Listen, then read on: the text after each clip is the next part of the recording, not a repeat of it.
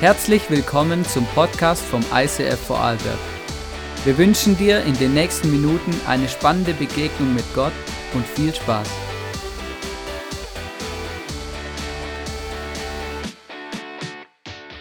So gut, hey. Schönen guten Abend nochmal. Ich bin ja schon mal da gewesen.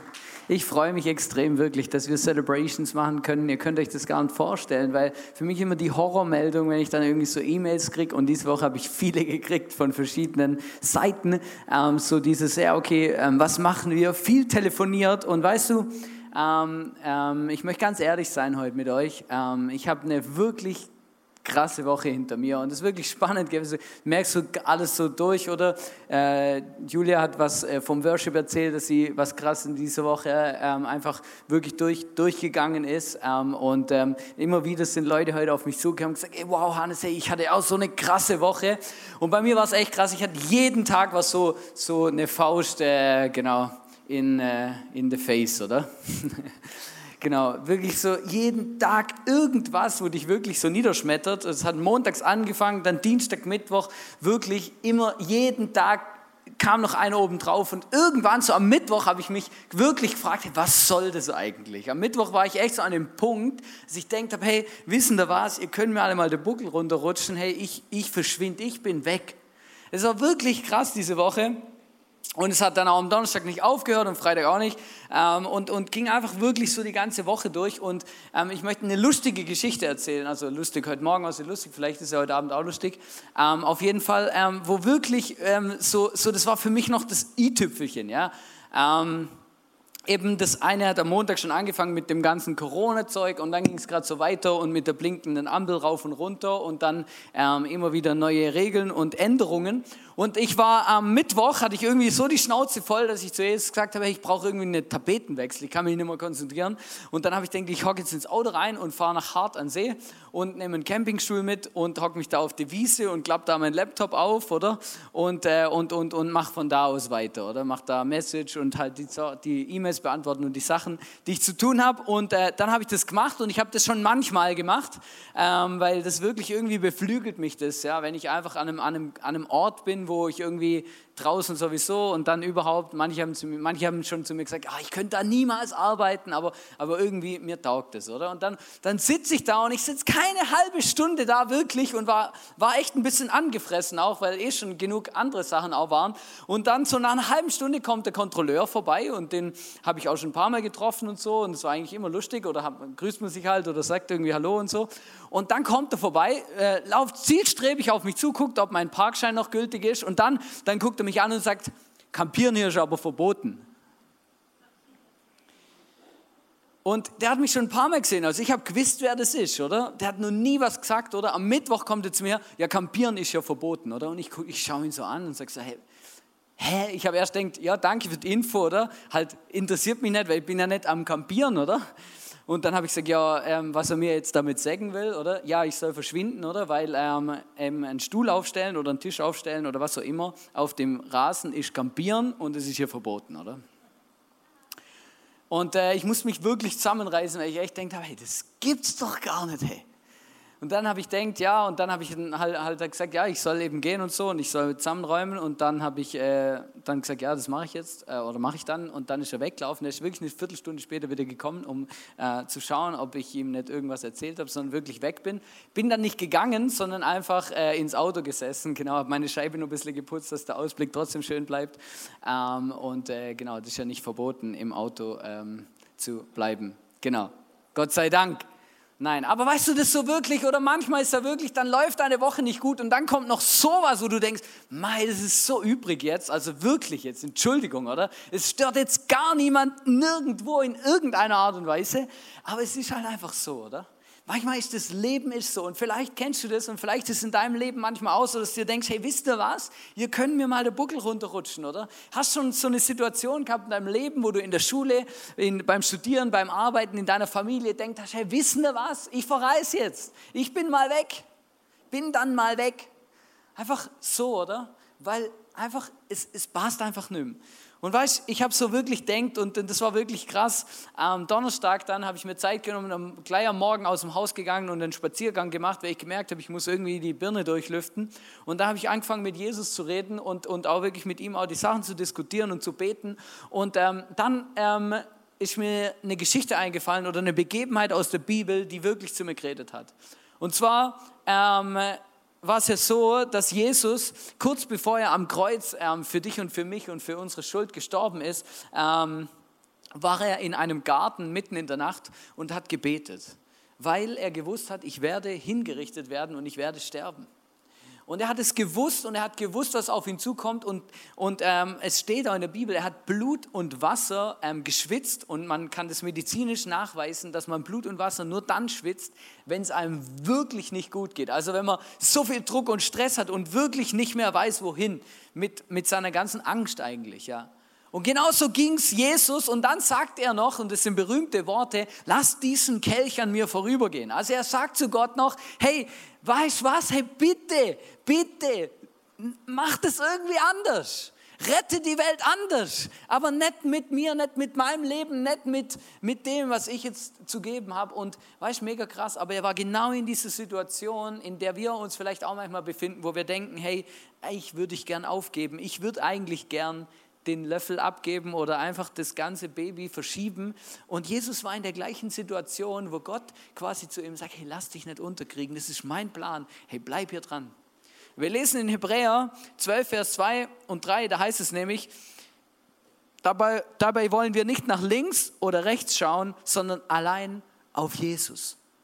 Weißt du, und genau das ist mir so bewusst geworden in, in dieser Zeit von Corona hey, es ist so wichtig, wichtiger denn je, dass wir nicht die ganze Zeit nach links und rechts schauen und die ganze Zeit, um, keine Ahnung, was machen die Deutschen, was machen die Schweizer, was machen wir, was ist hier verboten, was ist grün, was ist orange, was blinkt rot oder keine Ahnung was, sondern dass wir auf Jesus schauen. Und, das, und wirklich ganz bewusst Jesus nicht aus den Augen verlieren. Und dann heißt es hier weiter, er hat uns den Glauben geschenkt und wird ihn bewahren, bis wir am Ziel sind.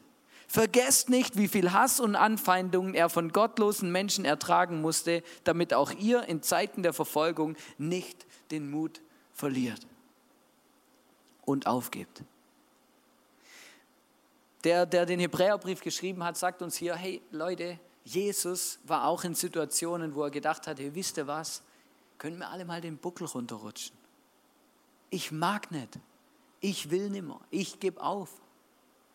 Aber Jesus hat nicht aufgegeben und weil er nicht aufgegeben hat, deswegen sind wir heute hier. Deswegen haben wir heute die Chance, eine Beziehung zu ihm aufzubauen und Frieden zu haben mit dem Vater, weil er uns so liebt.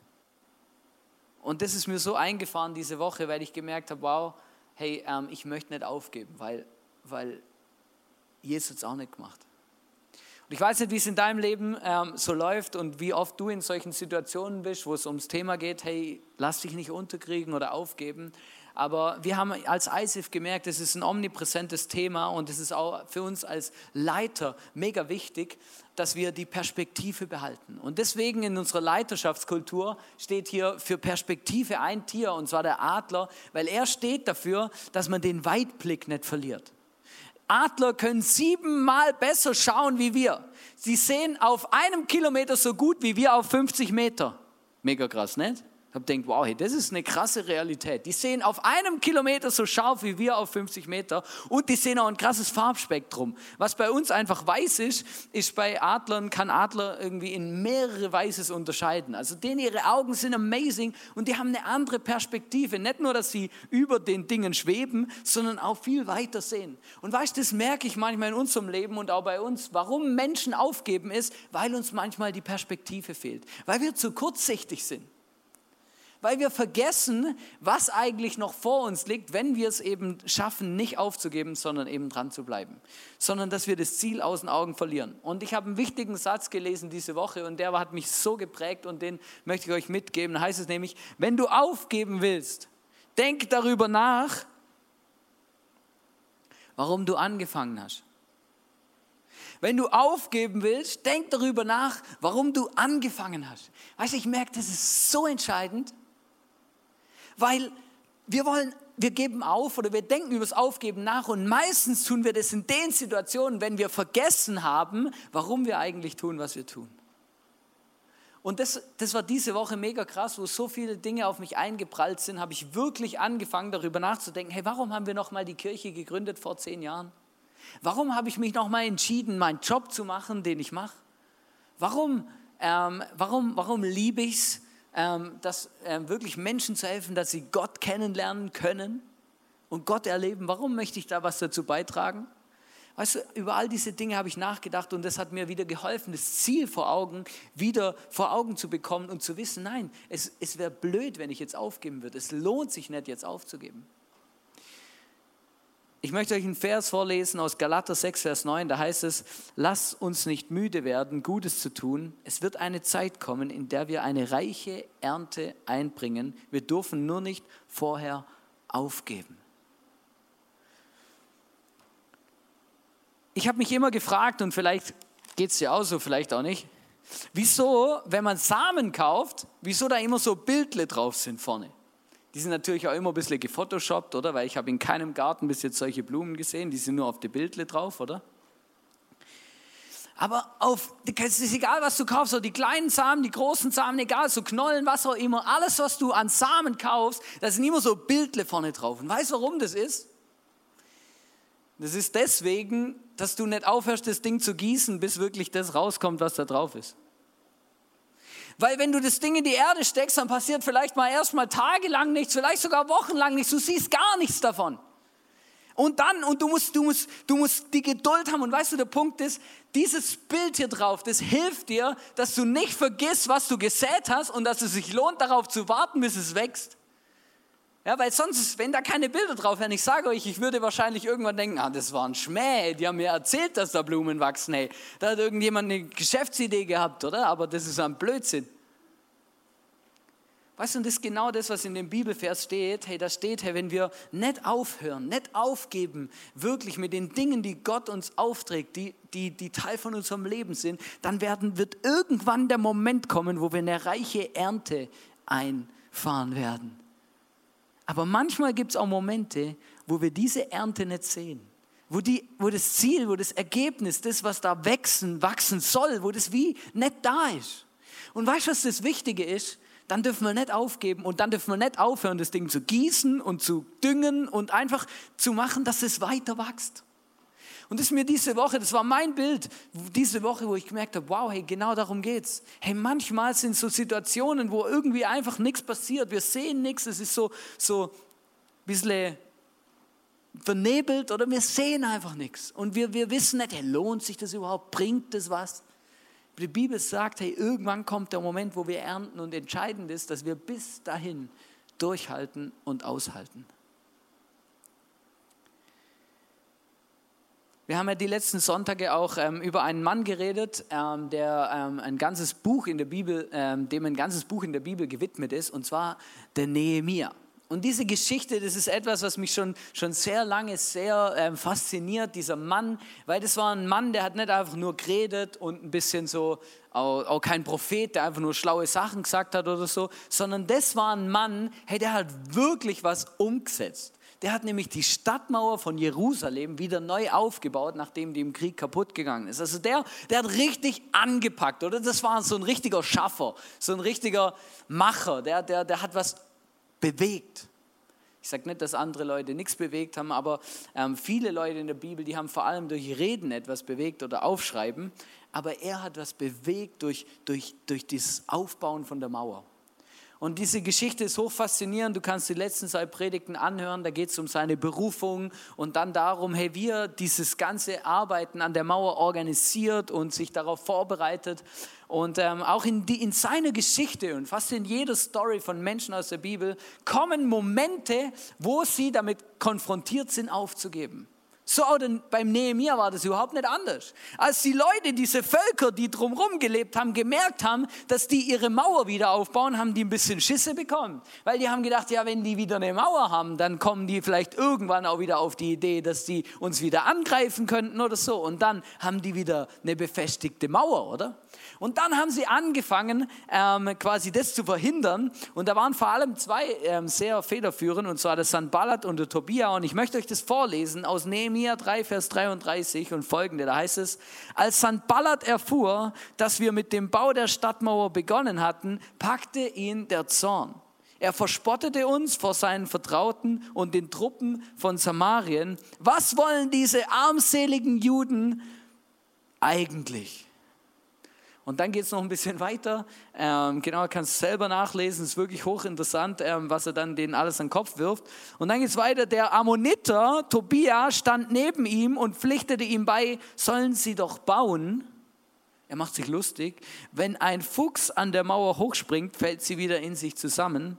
Doch ich bete, und das ist jetzt der Nehemiah, der das sagt, ich bete, hör doch unser Gott, wie sie sich über uns lustig machen.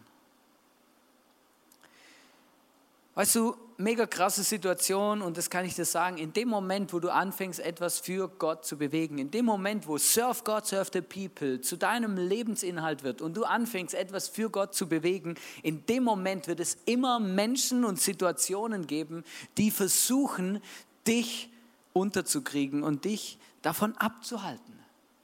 Es ist was ganz, ganz Normales, auch nichts Komisches oder Schlimmes, sondern was Normales. Die Frage ist, wie gehst du damit um? Wie der Nehemiah damit umgeht, ist vorbildlich.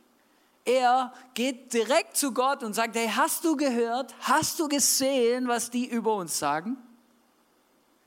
Und es hört nicht auf, weil sie, sie, sie planen sogar einen Hinterhalt, wo sie versuchen, ihn in die Falle zu locken, damit sie ihn dann umbringen können. Also die, die hören auch nicht, die, die reden nicht nur ein bisschen so flapsig daher, sondern die wollen wirklich, die wollen ihm an den Kragen.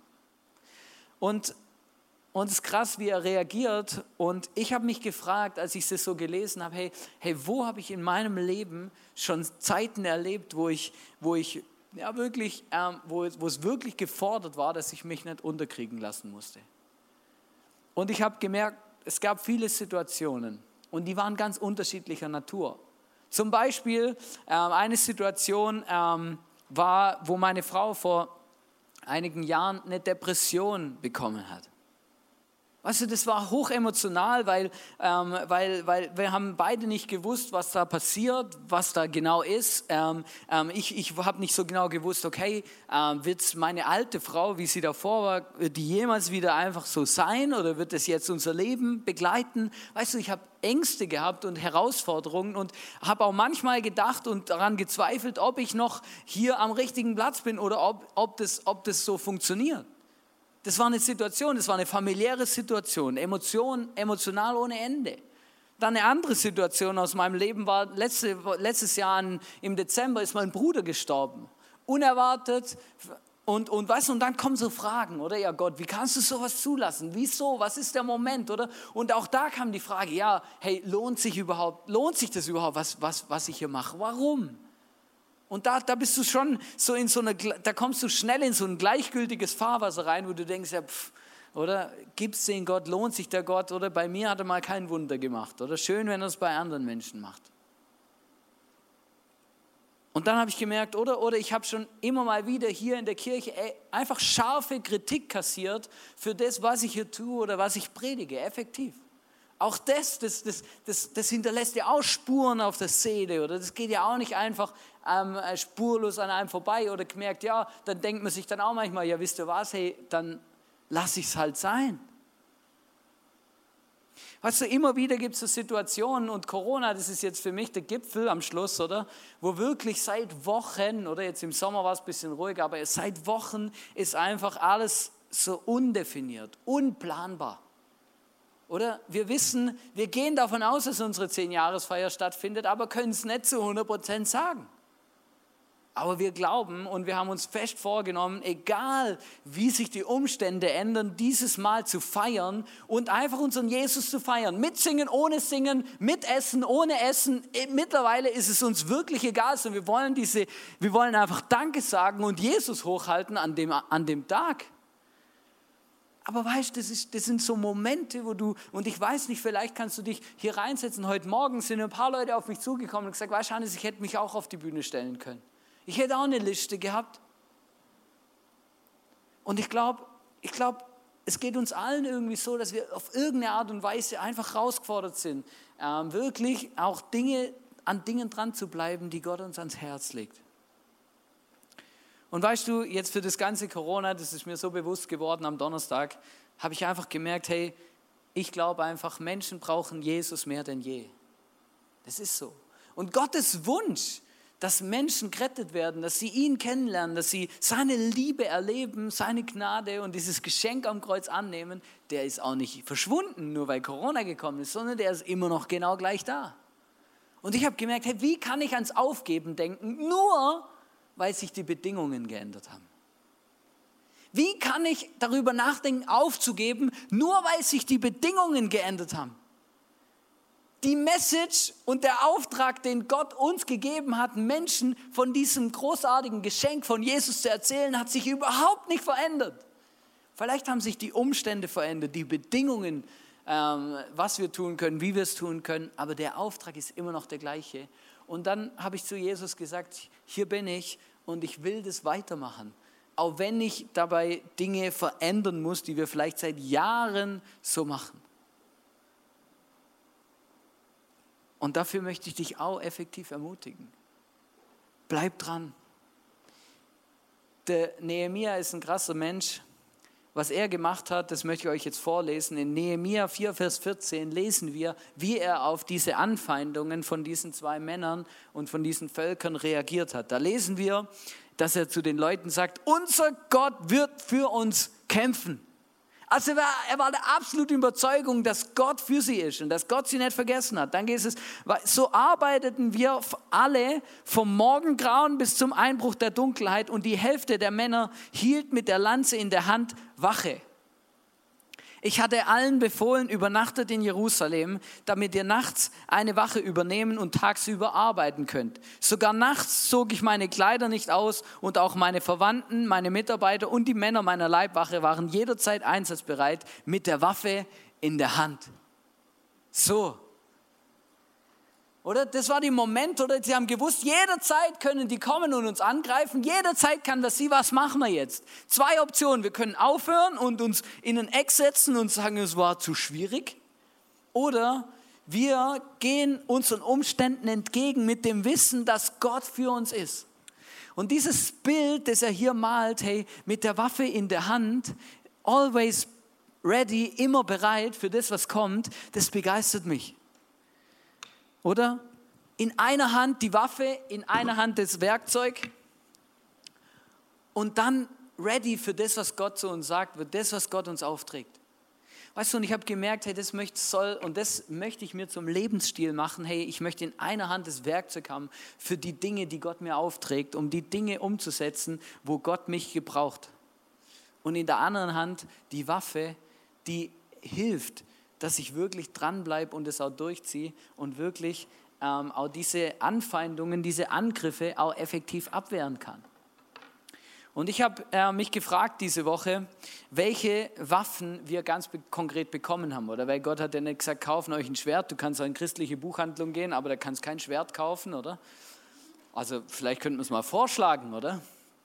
Aber es kommt nicht so gut in unserer Gesellschaft, genau.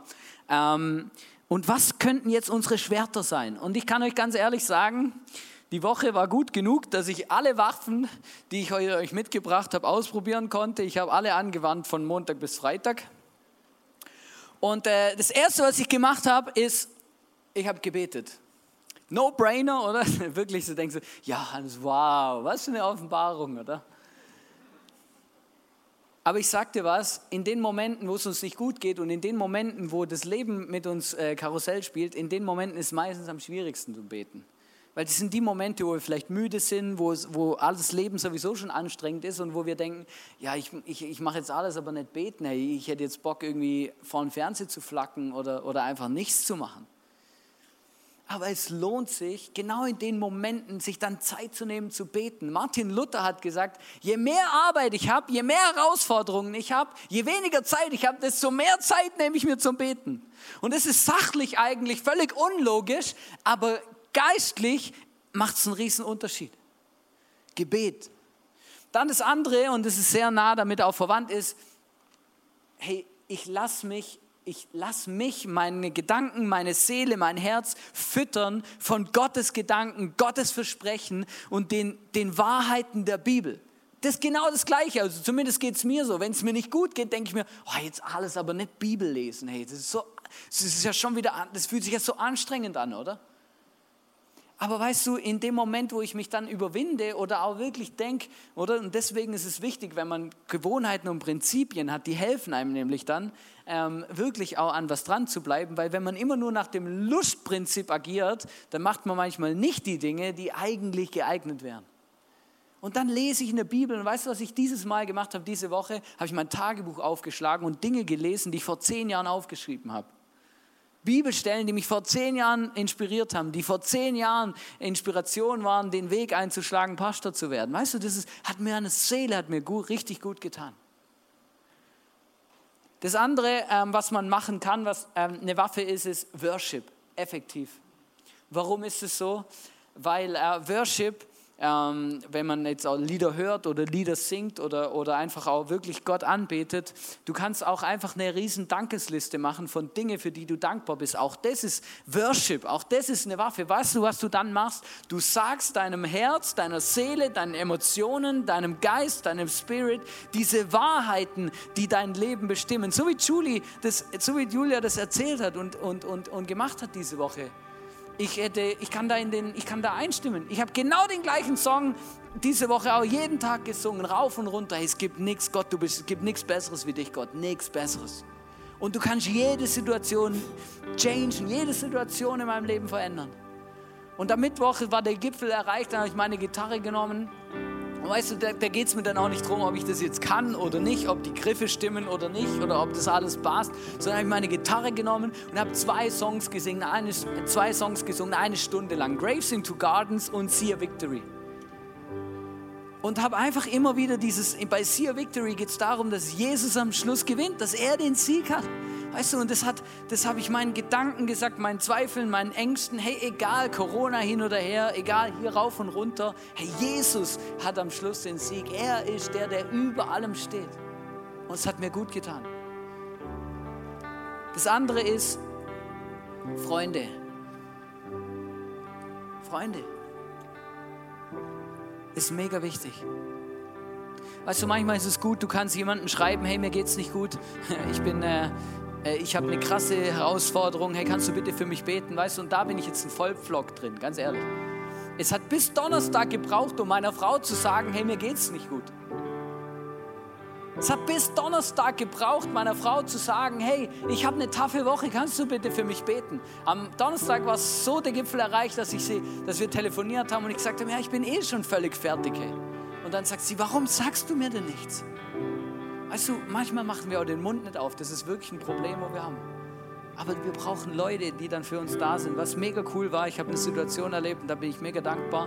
Ähm, an dem Geburtstag von meinem Bruder, also am letzten, wo er Geburtstag gehabt hätte, hat einer meiner besten Freunde, hat mir, ohne, Vorbe ohne dass ich es gewusst habe, ohne dass es abgemacht war, hat er mir ein WhatsApp geschrieben am Morgen. Und hat mir geschrieben, hey, ich denke an dich heute. Ich wünsche dir einen guten Tag mit vielen guten Gesprächen. Ähm, Genau. Und weißt du, ich habe das gelesen und das war balsam für die Seele. Gedacht, ja, hey, hey wow, danke. Hey, danke. Danke. Weißt du, Kirche ist auch nichts anderes wie Freunde.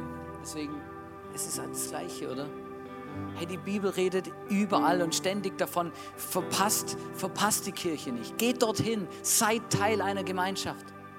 Vielleicht bist du auch im, Livestream oder wo auch immer. Corona ändert das ja alles ein bisschen. Hey, dann gibt es andere Möglichkeiten. Oder du bist irgendwo weit weg. Dann such dir eine Kleingruppe oder einfach Menschen, die mit dir zusammen unterwegs sind mit dem Jesus. Mega wichtig. Die Bibel redet ständig davon, dass es entscheidend ist, dass es einen Unterschied macht, wenn zwei oder drei zusammenkommen. Dass es einen Unterschied macht, wenn wir in die Kirche gehen, wenn wir Teil von einer Gemeinschaft sind und gemeinsam etwas bewegen, wenn wir eine Einheit sind und etwas vorwärts bringen. Es macht einen riesen Unterschied. Vor allem dann, wenn es uns nicht gut geht. Einer von, mein, einer von den besten Freunden von meinem Bruder, der ist jahrelang nicht in die Kirche gegangen. Und dann, als es war, als es vorgefallen ist mit meinem Bruder, als er gestorben ist, ähm, das war nicht easy, weil er ist einer seiner besten Freunde gewesen.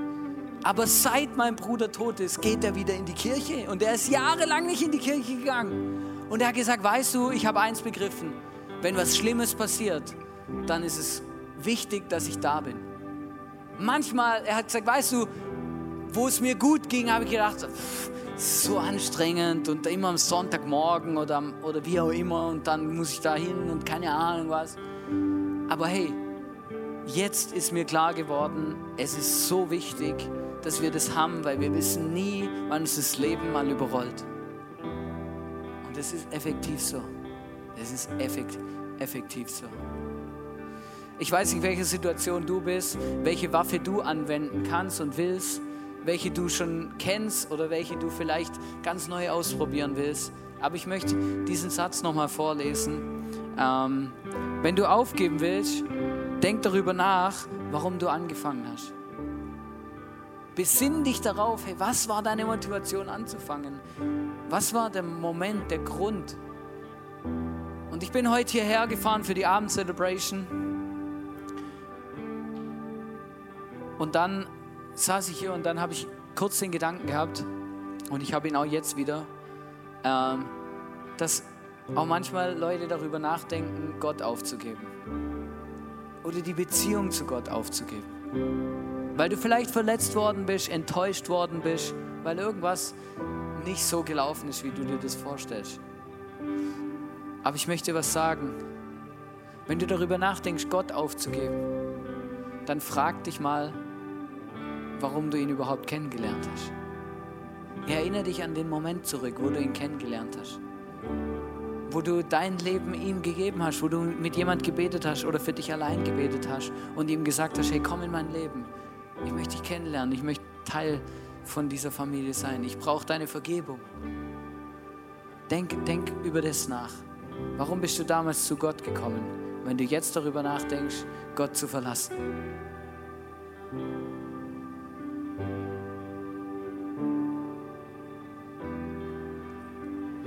Ich weiß nicht, was dich beschäftigt. Aber mein Gebet ist, dass wir jetzt in dem Worship-Teil, der jetzt kommt, Gottes Stimme hören. Und dass der Heilige Geist zu uns redet und zu jedem von uns, zu dir, zu mir, so wie ich das diese Woche ständig erlebt habe, und dich ermutigt und dir sagt, wie er über dich denkt. Oder dich, dir etwas sagt, hey, hey geh, geh nach Hause und lese was nach oder, oder mach das oder mach das. Das ist wirklich mein Wunsch, mein Gebet heute, dass die Message dich inspiriert, nicht aufzugeben, aber auch immer wieder wirklich bei Gott aufzutanken und zu fragen, hey Gott, was ist, was ist dein Plan für mich, für uns? Und ich möchte gern beten jetzt und ich fände es cool, wenn wir dazu aufstehen und wirklich, ja, damit auch eine gewisse, wie sagt man dem, Offenheit, Bereitschaft Gott gegenüber zeigen. Und wenn ich Amen gesagt habe, dann bete du in deinen Worten einfach weiter. Jesus, ich danke dir von ganzem Herzen, dass du uns nie aufgibst. Niemals. Ich danke dir, dass du alles gemacht hast und auch selber nicht aufgegeben hast, sondern ans Kreuz gegangen bist, gestorben bist für uns, damit wir leben dürfen. Ich danke dir, dass du uns über alles liebst. Ich danke dir, dass du eine Berufung für unser Leben hast, dass du einen Plan hast und dass du uns mit uns etwas bewegen willst, dass wir auf dieser Welt sind, um dir zu dienen. Und ich bitte dich, dass du uns hilfst, einfach unseren Auftrag, an unserem Auftrag dran zu bleiben und durchzuhalten und zu warten, bis diese Ernte, diese Früchte da sind und nicht aufzugeben. Und Heiliger Geist, ich lade dich jetzt ein, dass du zu uns redest, zu jedem Einzelnen von uns, und uns einfach sagst, was du am Herzen hast, wie du über uns denkst, was dir wichtig ist oder wo wir einen Next Step gehen sollten. Danke, Jesus. Amen.